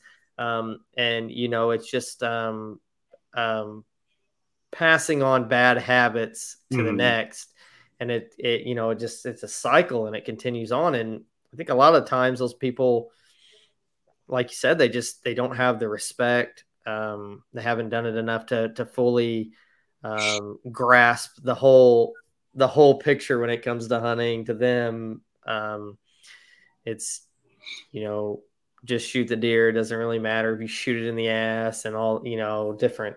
Yeah, Texas heart shot. Yeah. And, you know, the social media thing, man, and I've heard, you know, others talk about this too, is, you know, we live in a an an age of social media and, you know, I'm on seven different social media platforms. So I'm in that that realm too. But I think a lot of people get caught up in the um, mm the killing for content thing, man. They got to have the next thing to post on Instagram or TikTok or Facebook or whatever it might be. And it's like, you know, they go out and they're like, shit, like I, you know, I got to make myself look legitimate. Like, you know, maybe this is a shot that I wouldn't normally take, but they're like feeling the pressure to like prove themselves. So they're like, you know, hell with it. I'll just, um, you know, I'll shoot it and I hope it works out for the best. I think I think that that hunting, um, killing for content, man, I think that shit happens a lot.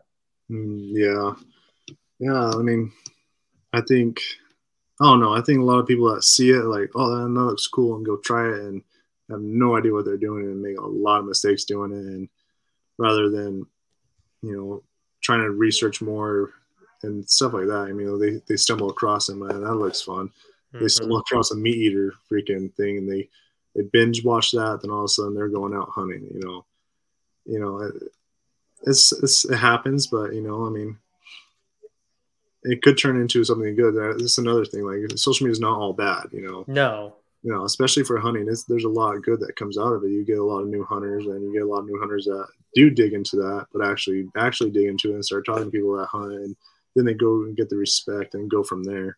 So yeah, I agree. I mean, you know, ethics is always something hard to teach someone, or it's not really hard to teach someone. It's hard to have them just do it, you know, because everyone has different versions of ethics, and you know, it's it's a sad truth that people have sick motives to do it, and it's, it's frustrating, but you know, it's just how the world is.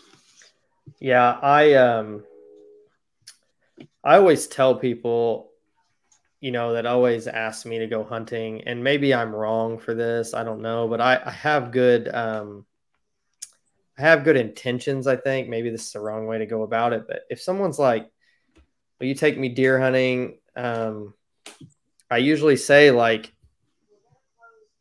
I try to be honest, like, and I'm not trying to to um, make myself sound cool or or anything like that. But I always tell them like it's gonna be rough. Like I'm hardcore. Like I'm not a guy that's gonna take you out.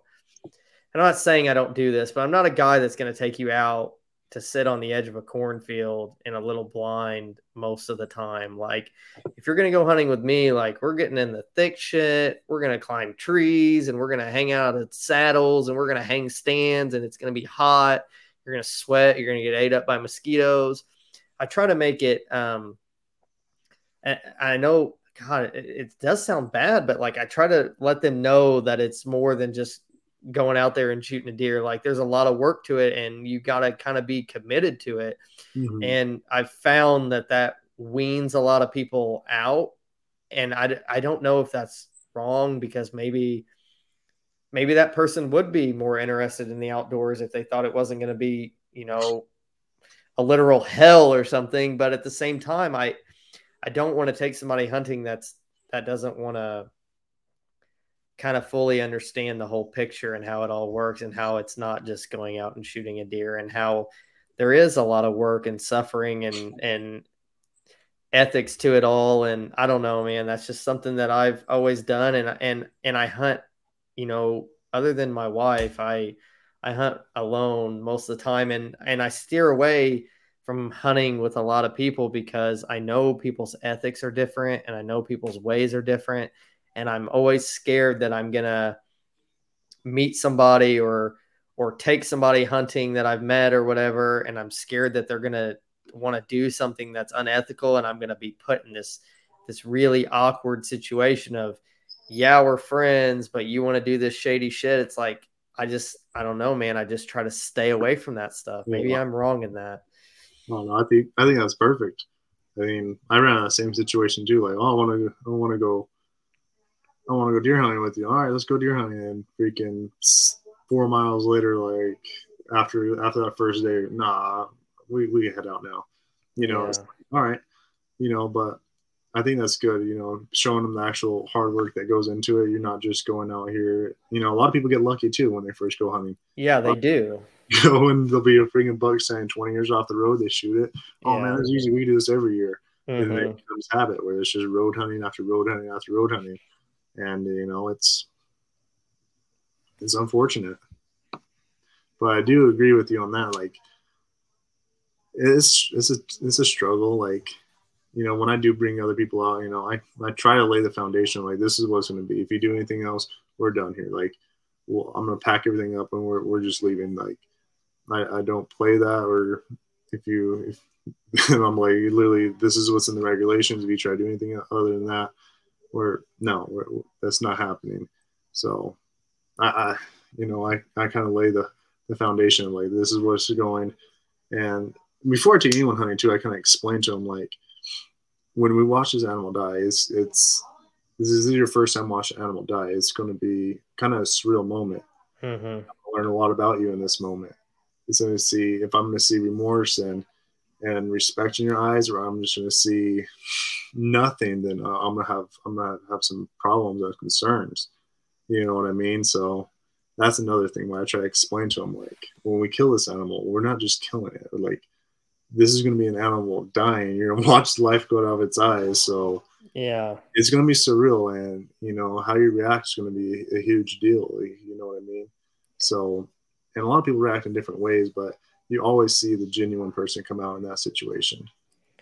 Yeah, I um, I do say this a lot. I don't know if I've said it on social media or or on here, but I tell this to my wife a lot. Um, you know, because she knows that I'm completely obsessed with this, working on this podcast till 12, 1 a.m. And I'm, you know, completely consumed in hunting. I go to bed, you know, thinking about it, wake up thinking about it. But I tell her, like, a lot of people, you know, that don't hunt think not that they think this, but it's kind of like it's kind of like what I feel like they think. They think you go out hunting, you walk in a field, you sit for like 10 minutes, a deer shows up, you shoot the deer, it immediately falls over, and when it hits the ground, it just kind of like you know turns into to to ground and and and summer sausage and all this stuff and it's just like that's over. And that's not like you know there's so much more to like just going out and shooting the deer and you just have like this meat.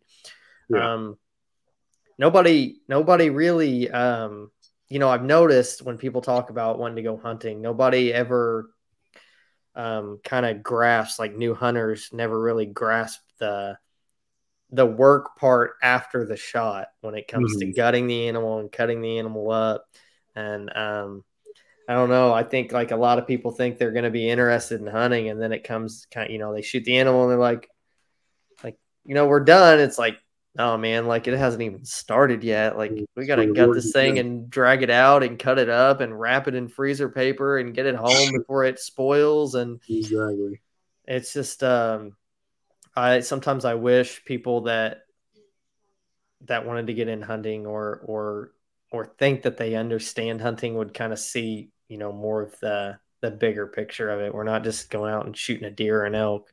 Uh, there, there's way more to it than that. Yeah. Um.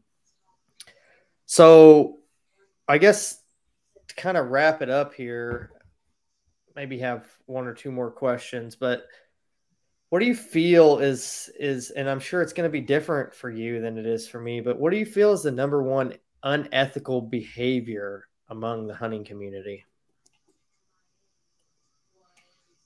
Oh man. And it doesn't uh and mine's not going to be field related and I, and I can maybe answer mine first if you want some time to think about it but um mine's going to be more led towards uh online and social media? Um, honestly, mine is the waste of meat, man. I see it all the time. People that go and just shoot animals and you know not having the knowledge of how to take care of that meat you know yeah. i think is a huge problem is is how many people actually let people you know, just nothing comes out of it. They shoot an animal and the meat's left behind. People don't know how to take care of it. I think I think that's a big thing in in ethics is taking care of the the finished products. Like you said, that's where the work begins. And you know, I think a lot of people need to do a better job at that. Um, yeah, that, that's my answer to it. Okay, maybe I want to change my answer to that because I, I see that I see that uh, I see that a lot and I hear a lot. Um, you know how you, well, I don't know about where you live, but where I live, like you might go in a store and somebody, you know, you might go in and grab something before you go hunting and you run into some other guy that's going on. And you got camo on, so he knows you're going hunting and it's getting that time of year or whatever. So he starts talking about deer hunting. And next thing you know, you're on the subject of, yeah, we just we don't even mess with the mm-hmm. shoulders. Like we just pull the back straps out and the hindquarters. Mm-hmm. Like from that mm-hmm. point, I'm always like, I got a phone call. I gotta go. Like, exactly, man, like. I don't even want to be.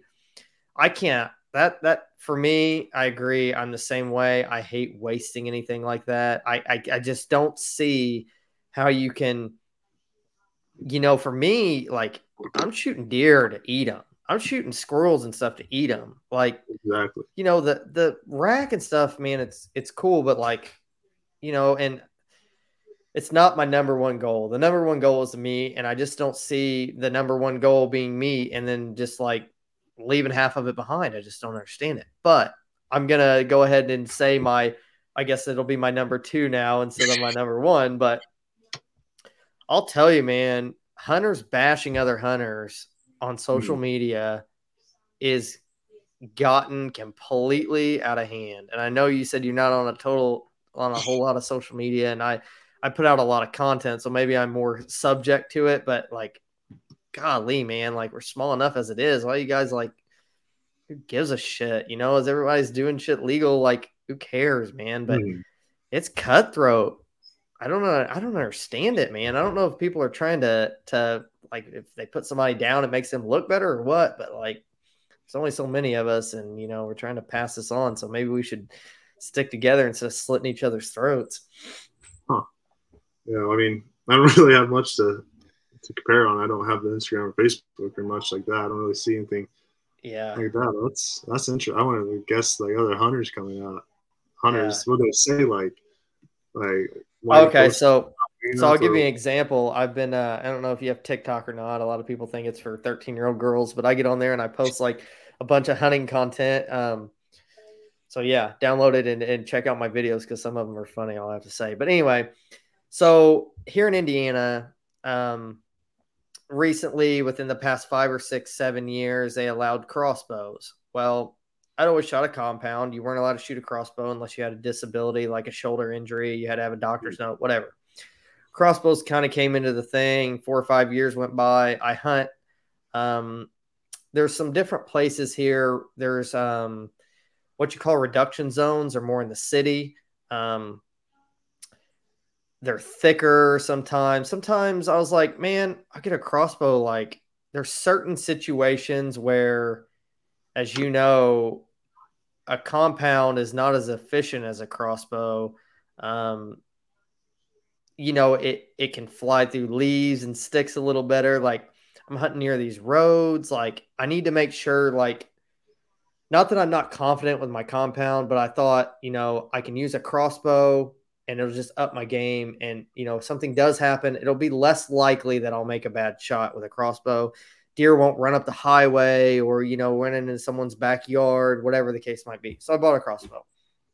Well, this year I was hunting a, a new piece of new piece of property.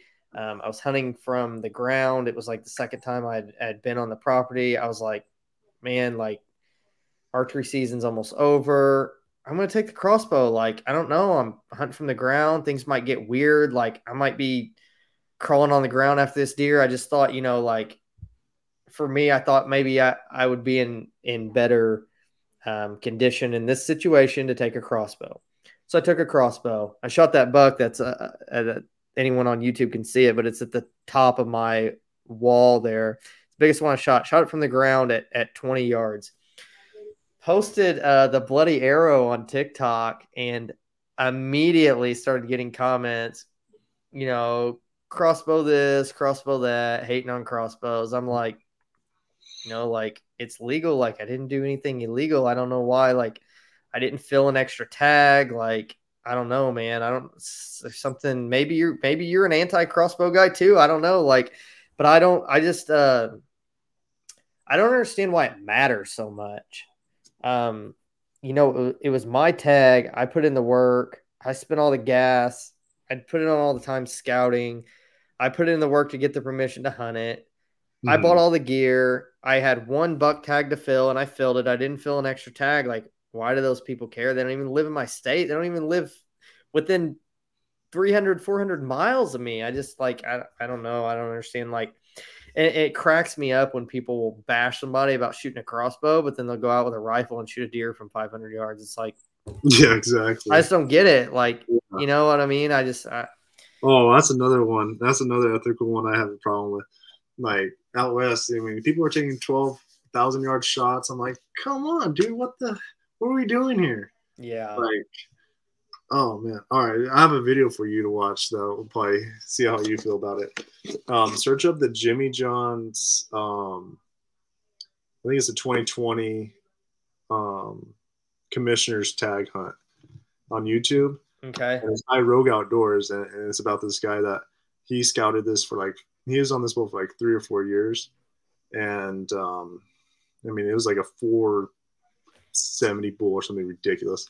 But he he drew the tag finally. Him and his wife drew it, and they were going to go hunt it. And then you know the commissioners came in. He was on it for that September. Commissioner's tag opens like August 15th. So August 15th came around. They went to his house and like, we're going to shoot this bull. And he drove up to that camp. He's like, I'm going to chase this bull out of here. But he didn't. So he shot it. And it, this whole, I mean, if you watch that video, it's crazy. The kind of mm. stuff that goes on. It's like, what is going on, man? Man, I'll never. Um, you know, I've heard a lot of people say this too, um, and it's probably you know the same with elk or moose or anything else, but like deer make people stupid is what I've heard a lot, and it's just like mm. you know in that moment you want it so bad that it's like it's almost like you don't it's like your mind doesn't register like you're about to get cuffed by the warden. Like this isn't right. You're stealing something from somebody else. Like I don't know, mm. man. Just like buck fever. That yeah, that buck fever and that adrenaline. Just God, yeah, that's... You, that's something that I think is important for for new hunters to to kind of you know learn very early. It's something that you it's something you got to learn how to control because it it'll take a hold of you, man. And it, and if you let it get a hold of you, you'll progress. And next thing you know, you're driving around drinking Busch Light and shooting bucks out of a truck with a spotlight. Like I don't exactly, know. Exactly, man. It's what it's out of hand. Yeah. Cool, man. Well, um, I appreciate you you coming on here and and talking some elk stuff because, like I said, I you know I I talk to a lot of people, um, and everyone always says, you know, my dream hunt is to go hunt an elk. So I thought like get you on the show. We'll talk a little bit about elk gear and maybe people uh, people kind of know what they need to get in preparation for if they need to get on the stair stepper with some some yeah. alarm dumbbells or whatever it might be at, at Planet Fitness and buy some new boots and kind of kind of you know get them started on on mm-hmm. how they need to to make the path but um yeah i appreciate you you tackling the hunting ethics too because i know that's a you know it's kind of like an open-ended question. It's kind of hard to really give a a correct answer because everybody is a, is a little bit different but i appreciate you t- tackling the job. I think you did a good job. Absolutely man i appreciate it. Yeah um can you I know you got uh, you got one social media account, so anybody not on YouTube that doesn't see it here scrolling across the screen, um, tell everybody where to where to find you at if they want to um, connect with you. Maybe they got some some questions on ethics or or elk hunting, or maybe they're a potential client of yours in the future. They want to come uh, come see what you're like to hunt with. At you know, out guiding out there in the in the open land, the mountains. Yeah, right now I'm only on um, the Go Wild app. It's under my name, Kyle Swann. You know, K Y L E S W A, two N's. You know, um, that's the only place I'm on right now. Um, like I said, I mean, this next fall we're gonna start pushing some stuff out on getting a website going and getting Instagram and start really trying to push my own my own guide service out there. But as right now, that's where you can find me. Cool. Yeah, guys, uh, make sure you uh, guys got any questions on the the ethics thing or anything we talked about. You uh, can always message me or you can uh, get with Kyle. I'm sure he'd be happy to answer elk hunting questions and ethics questions. And uh, he kind of under, he understands the whole picture. He's been around around hunting his whole life, and uh, as I'm sure many of you have. But um, you know he's got it sounds like he's got a good set of values when it comes to being an ethical hunter in the woods. So i appreciate it again kyle and uh, um, i'll catch up with you. Yes sir. I appreciate you. Yep we'll see you man. I'll see ya hey everyone. Thanks for tuning in to another episode of the hunt the wild podcast. If you enjoyed the show and it's brought you some sort of value i'd love if you could give me a rating and a review. Just a few seconds of your time can help me better understand the type of content you all enjoy and it would mean the world to me to hear from all of you